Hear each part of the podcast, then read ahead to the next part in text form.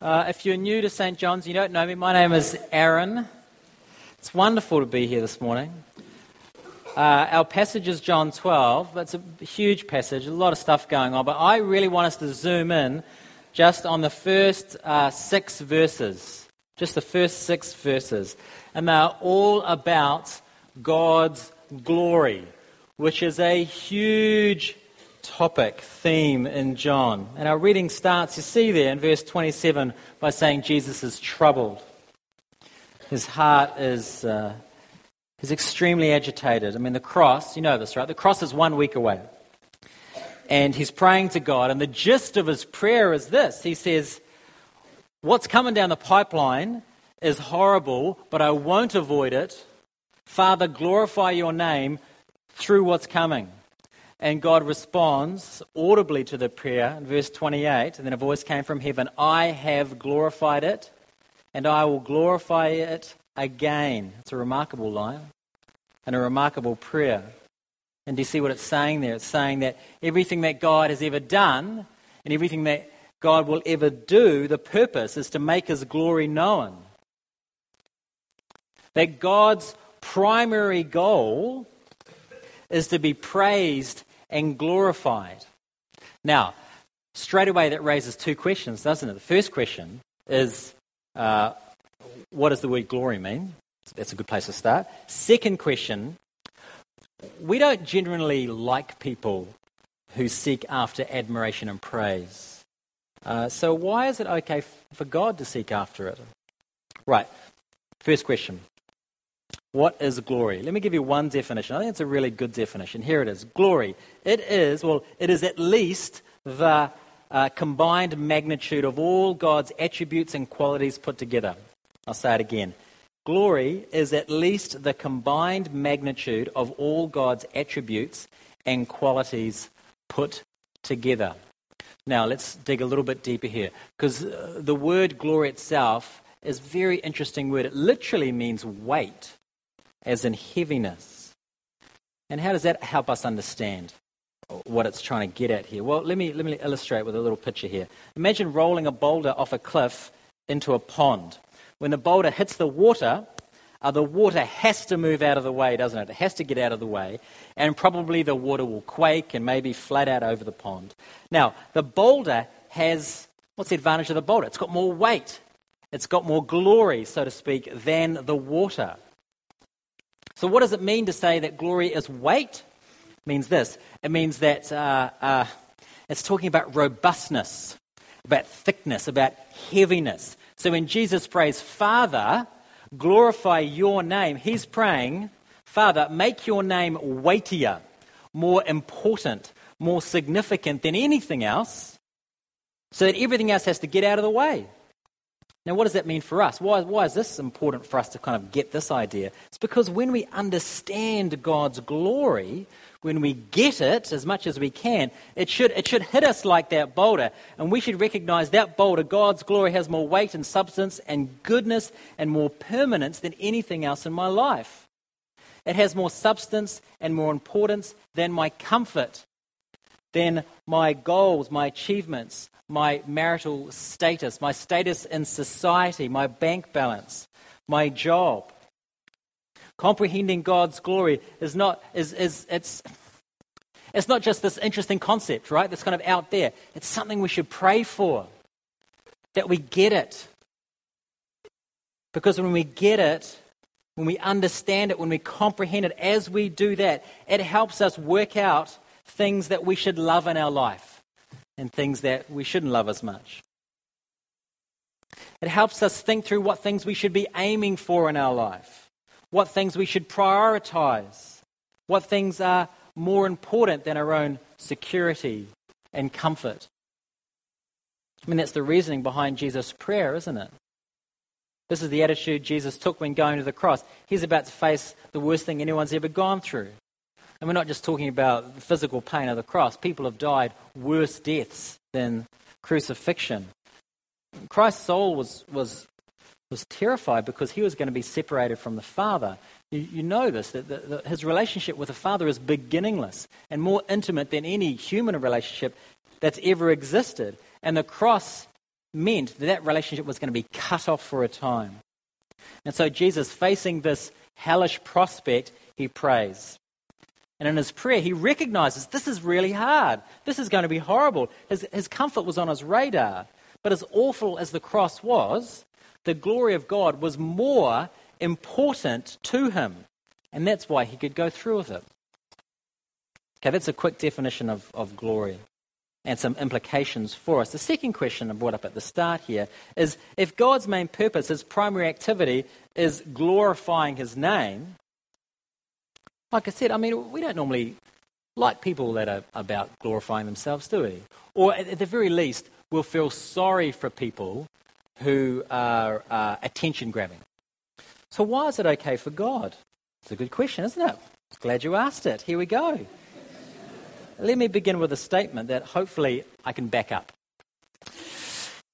Here's a statement God's aim to glorify himself is good, and it's good because it's an expression of love. Start again. God's aim to glorify himself is good because it's an expression of love. So, the reason we don't like self promotion in others is because it's always masking something unhealthy in that person. I watched a documentary on Netflix the other day called uh, Being Ginger. And uh, don't know why, it was just there. And uh, it's about a red headed guy in the UK who was trying to find love. And his experience was, strangely, that he, he found out that women don't particularly find red-headed men attractive. And uh, so he made this documentary about looking for love. And, and he lived in, uh, he was in sort of one of the Oxbridge kind of places, right? And it sounds like a, it's just a ridiculous documentary, right? But, but, but the more this guy talked about his life, it was quite a moving story, actually. It turns out he was horrendously bullied as a child, horrendously bullied. And towards the end of the documentary, in the sort of epiphanal moment, he's at a cafe and he's talking to the camera, and he's just been doing all this kind of like work trying to make this documentary and find love and get girls to like him and stuff. And at the end of the documentary, he sort of says, You know, the, the reason I'm making this ridiculous thing and doing this ridiculous self promoting is because I'm so broken and so insecure. So I thought this is a great example of unhealthy self promotion. So, what makes God's self promotion different? Well, it's different, of course, because God is uniquely perfect and completely self sufficient and infinitely loving. And here's the good stuff here the best thing God can do for us is make himself known to us. Because the thing that we need more than anything else in the world is him. So we actually want God to promote himself. We want God to make his greatness known. If he gave up self exaltation, we would be the losers in this. So I'll say that again in a different way. God is for us. He's for you, He's for us. Which means He must be for Himself.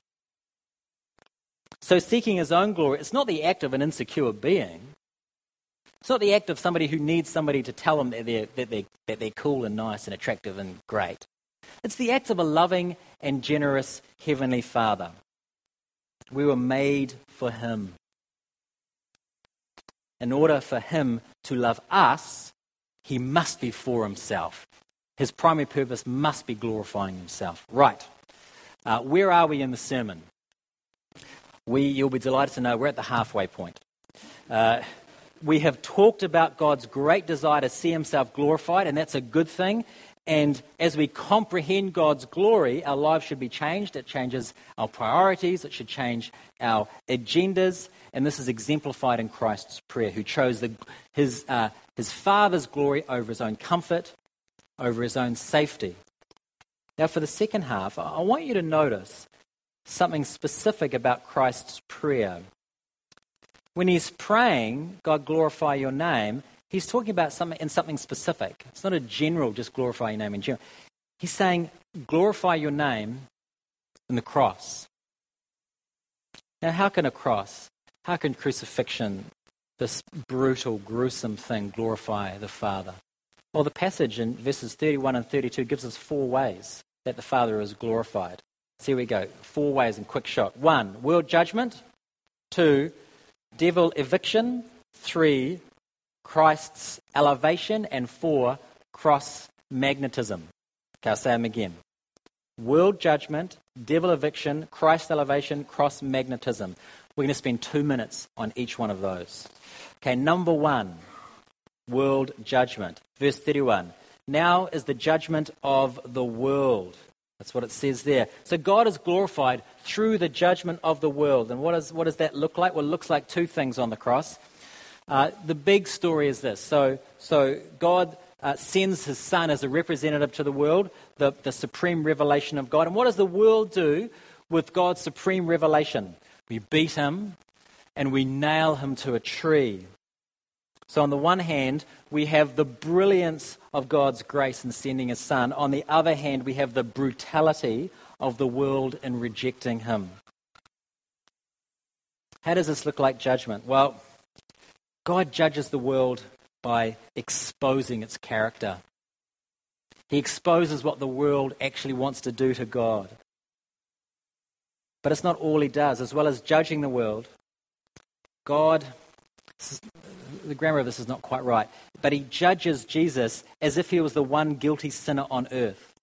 So the punishment for all the, the wrong and anger and violence and abuse of the world, it falls on Jesus on the cross. He pays a penalty for all our greed and violence and selfishness. It's all laid on him. So the world's evil is exposed, and at the same time, the sentence is passed, and Jesus pays the price. How is God glorified in all of this? How is the weight of his character on display here? Because we simultaneously see justice and mercy. Justice, the world is judged, the world is exposed. Mercy, the price is paid by Jesus, not us. Okay, First one. Number two, devil eviction. God is glorified by casting out Satan. That's the second half of verse 31 there. He's described as the ruler of this world. Now, indulge me with a little preamble to this one here. Uh, look, I know in our culture, in our time, belief in the devil, it can seem like, you know, the, the beliefs of sort of a primitive people or a, or a, naive people, uh, the kind of thing that simple people buy into. Um, many people would think that, you know, the, the belief in the devil has got no, no place. There's no place in modern society. That's what some people would think. But if you were trying to explain the state of the world, if you try to explain the current state of the world uh, without the existence of the devil, without talking about evil, folks, it's, it's you who's naive. I mean, it's true. There is systemic injustice there is um, psychological imbalance. There's stupid people doing stupid things, and that accounts for a lot of stuff. But as well as that, there is a uh, there is a spiritual evil in the world. There is a supernatural intelligence, and the danger is if we reject that idea, we will misdiagnose and we will underestimate what's happening in the world, and we won't know how to solve it, which is what's happening today, of course. Folks, the devil is real. He's around, he's wreaking havoc. Now, back to the test, back to the uh, passage here. So, what does it mean that Jesus says the devil has been cast out? Note there that Jesus, Jesus calls him the ruler of this world. Well, how is he cast out? Let me explain with a couple of verses from Colossians chapter 2. Wonderful, wonderful stuff. Let me read it to you. Two verses. Having forgiven us all our trespasses by cancelling the record of debt that stood against us with its legal demands, this he set aside nailing it to the cross. He disarmed the rulers and authorities and put them to open shame by triumphing over them in him. You see what it's saying? Satan's only weapon against us is unforgiven sin. And on the cross, Satan was disarmed. Jesus took that weapon from him. Now, the devil is still around causing trouble, and God will deal with him with finality at some point. But Satan no longer has a claim on you, he can no longer accuse you. Now, how does this glorify God? Well, God is so merciful and just brilliant. Isn't God brilliant? Think about it, okay? The worst thing you could do to somebody, we did to Jesus.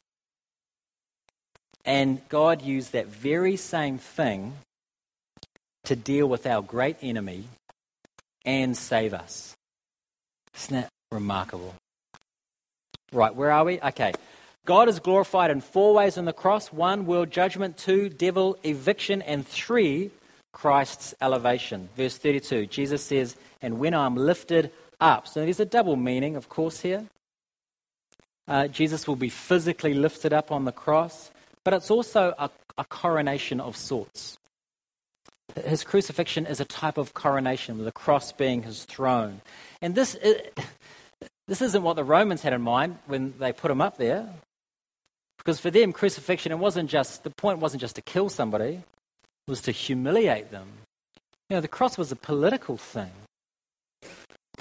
The idea was that the status of the crucified person would be decimated and the comparative grandeur and power of the empire elevated. This is not what happens. The opposite happens. The glory of God is elevated, and the brutality and evil of the world is exposed. How does this glorify God? Because the nature of God's kingdom is on display here. The kingdom of God is not going to be one built on fear and coercion and human power and money and strength and selfish ambition. It's going to be founded on grace and service and humility and generosity. Number four, God is glorified by cross magnetism. Verse 32, I want you to notice the, the sort of definitive I. And I, when I am lifted up from the earth, will draw all people to myself. Goodness, there's a lot to say about this one here. I'm just going to say one thing. We've heard a lot about the amazing characteristics of God this morning, right? Uh, his grace and His mercy and His forgiveness, His service, His glory. God's incredible. Who wouldn't want to serve this God? Who wouldn't want to give their lives to this God? Well, the short answer is we wouldn't. We wouldn't, because all human beings in their sinful state, in their fallen state, given a hundred chances, a thousand, an infinite number of chances, will always choose to be their own Savior, will always choose to be their own Lord, would never choose Jesus. But God, what God does is He opens the eyes of some so they'll see the truth. Now, where am I getting this out of the passage? It's the word draw. Jesus says, I will draw people. That draw word, it's a great word. You might be surprised to know it means to violently drag. So it doesn't mean like hey, come over here. It's grabbing something and pulling it. In the New Testament, it's used for like when fishermen would grab the nets full of fish into their boats. If you're here and you're a Christian, Jesus has brought you into his kingdom, kicking and screaming. How does this glorify God? What kind of God would go through what he went through to save people who reject him, who put him on a cross. What kind of God would do that? One that you can trust your life with, one that you can trust everything you have with. Let me close up here. We, we covered a lot of ground this morning. And rather than summarizing, I'm just going to ask you three questions, three heart questions. One, does your heart say, because of what Jesus has done, I believe my judgment's over? Or, or are you carrying uh, the weight of guilt still? Two, does your heart say, because of what Jesus has done, Satan has no claim on me? Or are you still attentive to his lies? Does your heart say, I believe Christ purchased me, drew me in, and I am invincibly secure in him? Or do you doubt your salvation? Folks, if you had trouble answering in the positive for those questions, come to the cross. Come to the cross daily. Witness the glory of God on the cross. Do that and know the forgiveness of God, the victory of God, and the example uh, for how you should live your life. Amen.